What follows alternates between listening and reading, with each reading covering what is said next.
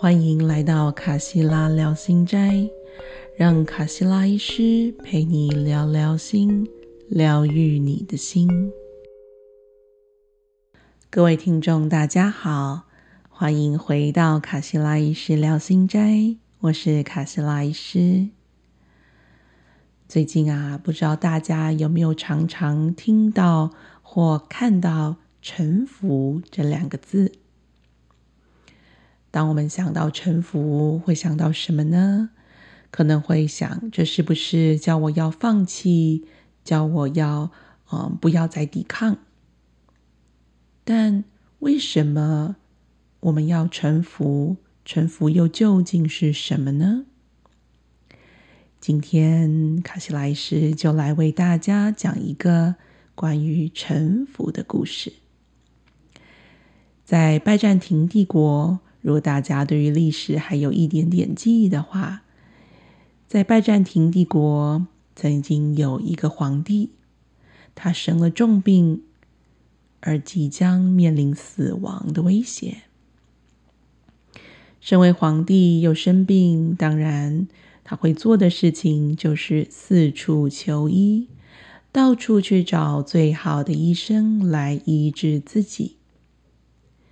他试遍了所有的方法，找尽了国内所有的医生，却没有办法让自己的病情有丝毫的好转。因此，他派出使者走访附近的国家。去找更多的可能性，更多的治疗者，更多号称会让奇迹发生的那些人。在东方遥远的另一个国家，有一位伟大的圣人，叫做加萨里。皇帝也曾听闻过他。因此，也派了使者去找加萨里寻求协助。在加萨里的身边，有他的跟随者，他的门徒。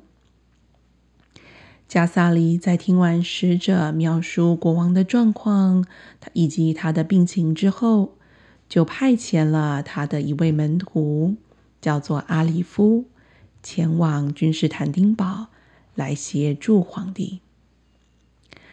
当阿里夫到达君士坦丁堡之后，国王以接待上等宾客的这种尊荣来接待阿里夫，给他最好的房间、最舒适的待遇以及上好的食物。皇帝恳求阿里夫给他一个有效的治疗。让他恢复健康。阿里夫仔细的询问皇帝以及他旁边的医师们，他们曾经用过了什么样的治疗方法？这些方法带来什么样的效果？以及他们未来有想过要用哪些方法？他们的治疗计划？当阿里夫详细的问完之后，他又上前去到皇帝的身边，仔细的观察。当阿里夫终于做完这些啊询问啊、观察呀、诊疗之后，他下了一个结论。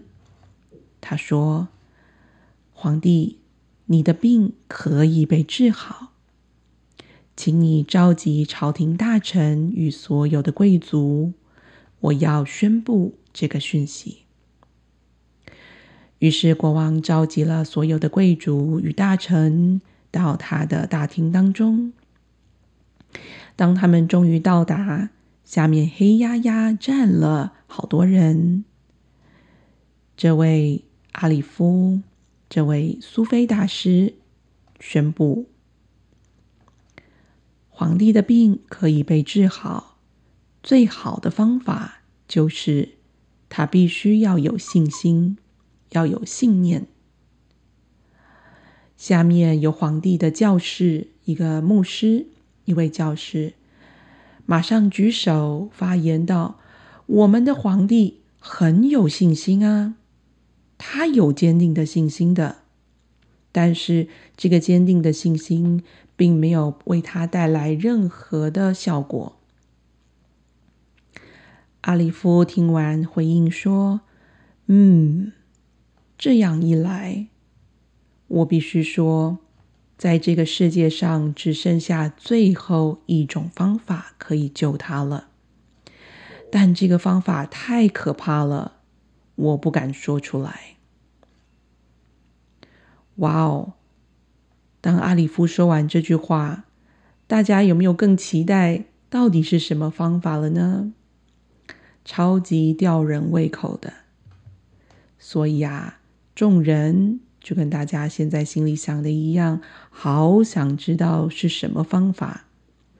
他们软硬兼施，先是逼迫他，逼迫不成，又给他好处，承诺他只要他说出来，只要这个方法有用，就会给他金银财宝。利诱不成，又开始威胁他；威胁不成，又用甜言蜜语去哄骗他。过了几天，阿里夫终于开口了。阿里夫再度要求皇帝聚集众人，在众人面前宣布：“好吧，既然你们这么想知道。”这能够救皇帝的最后一个方法，就是纯洁的血。这个纯洁的血必须来自于一百位七岁以下纯洁的孩童。我们必须收集一百位孩童的血，让皇帝在里面泡澡。这样一来，皇帝的病情就能获得改善了。哇哦！当这句话一说出来，就像丢下一个震撼弹，把大家给炸翻了。大家又是困惑，又是惊喜。哇，有一个方法，可这个方法怎么这么匪夷所思？于是议会开始开会啦。有些人说。我们干嘛去听从一个来自一个远方的不认识的一个不知底细的这种可疑人士的话？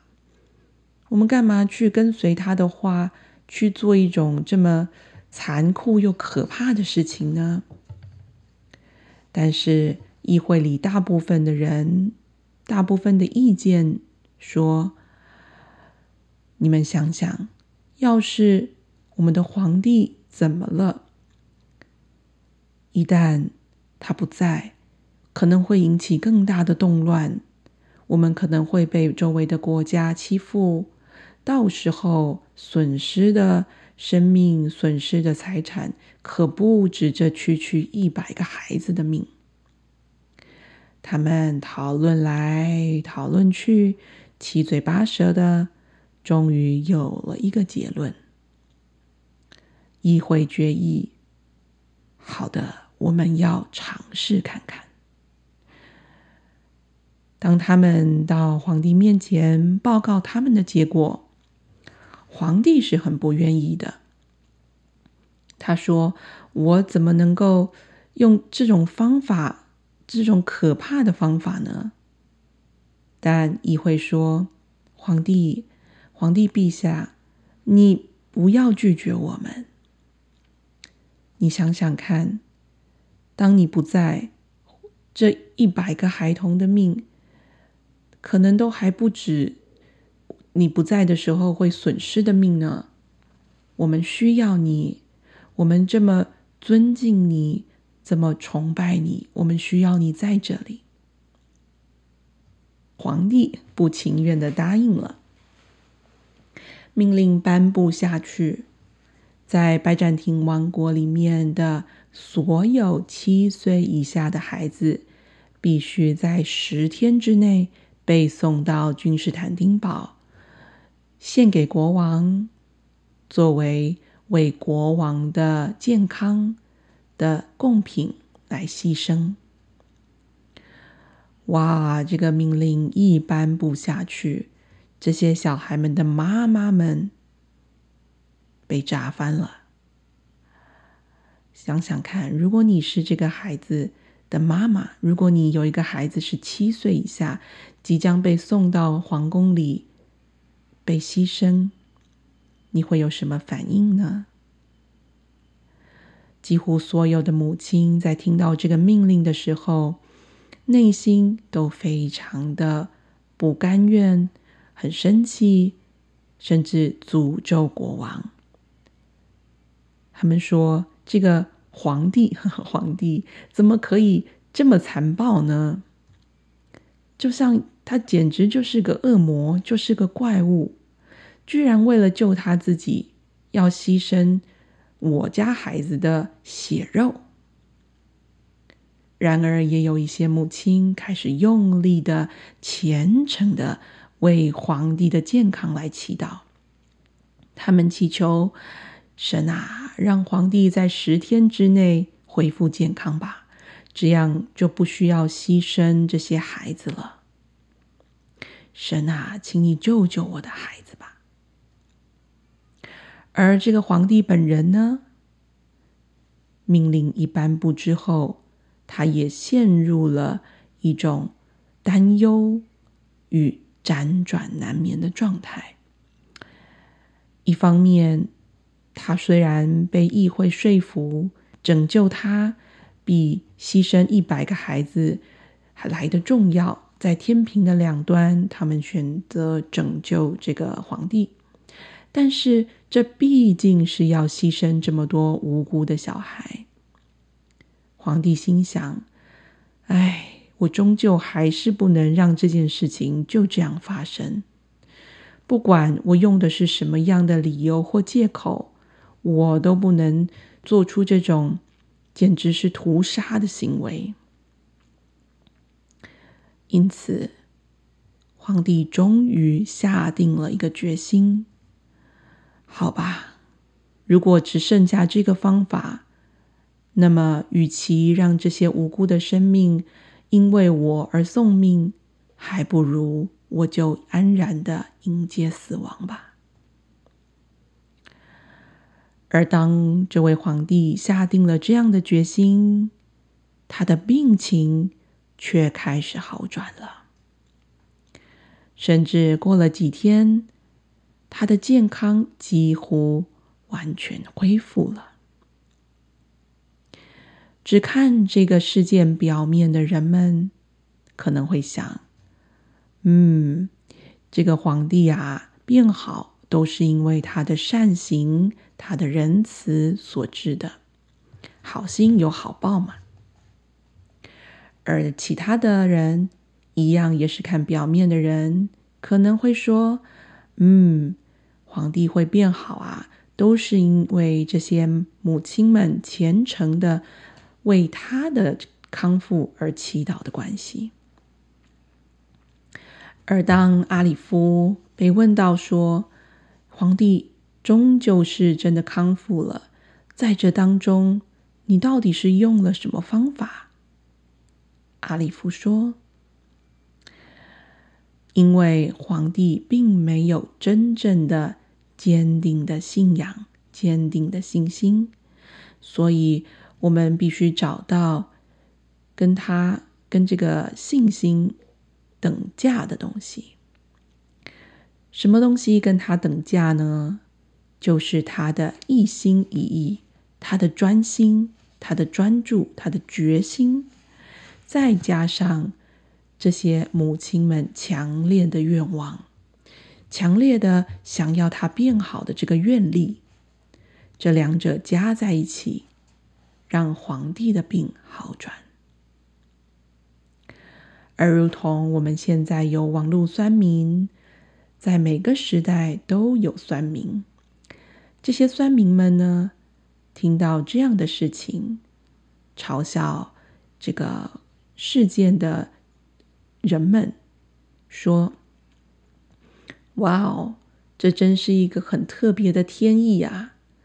让这个皇帝可以因为这些教士、这些牧师们的神圣的祈祷而康复。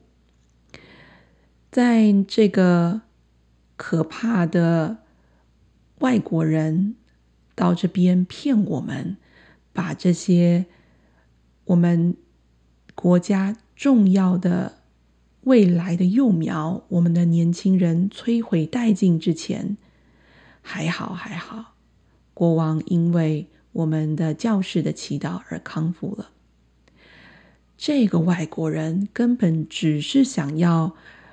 让我们国家的未来没有办法成长，而不会去侵犯他们国家。他只是想保护他们自己国家而已。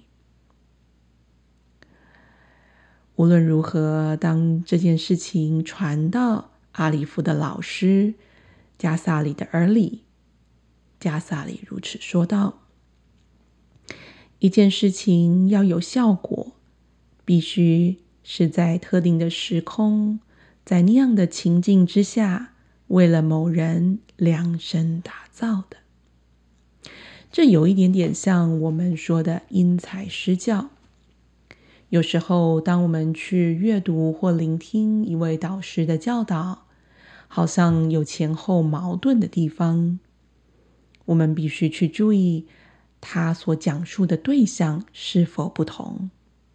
他会因应当时的情境，他所讲述的对象，而去改变他说的话，为的是让对方可以吸收，达到某个状态。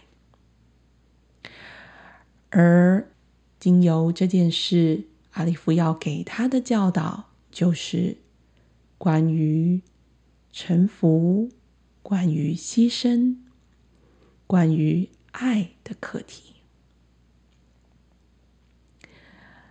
臣服，就如同我们一开始说的，乍听之下好像是放弃，但是这个放弃的背后，是因为意识到，在我们个人的坚持之后，有一个更大的力量，叫做爱，在运作着。就如同皇帝因为爱而放弃了。对自己健康的康复的坚持。当我们放弃了这个执着，放弃了我们对于事情的结果单一走向的这个坚持，与此同时，我们也等于是打开自己的心，对于任何可能的结果予以接纳，并处之泰然。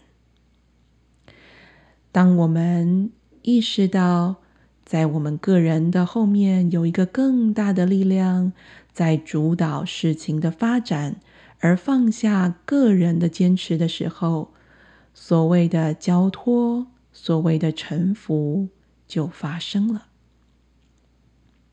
有这样的一句话说：“放下你的重担吧。”把你的这些沉重的负担、沉重的问题交托给生命，在生命之中，在爱之中，我们臣服。如此一来，你的重担、你的问题将会迎刃而解，你将会得到疗愈。今天的故事就分享到这里。祝福大家在爱当中沉浮，与爱同在。我们下次再见喽，拜拜。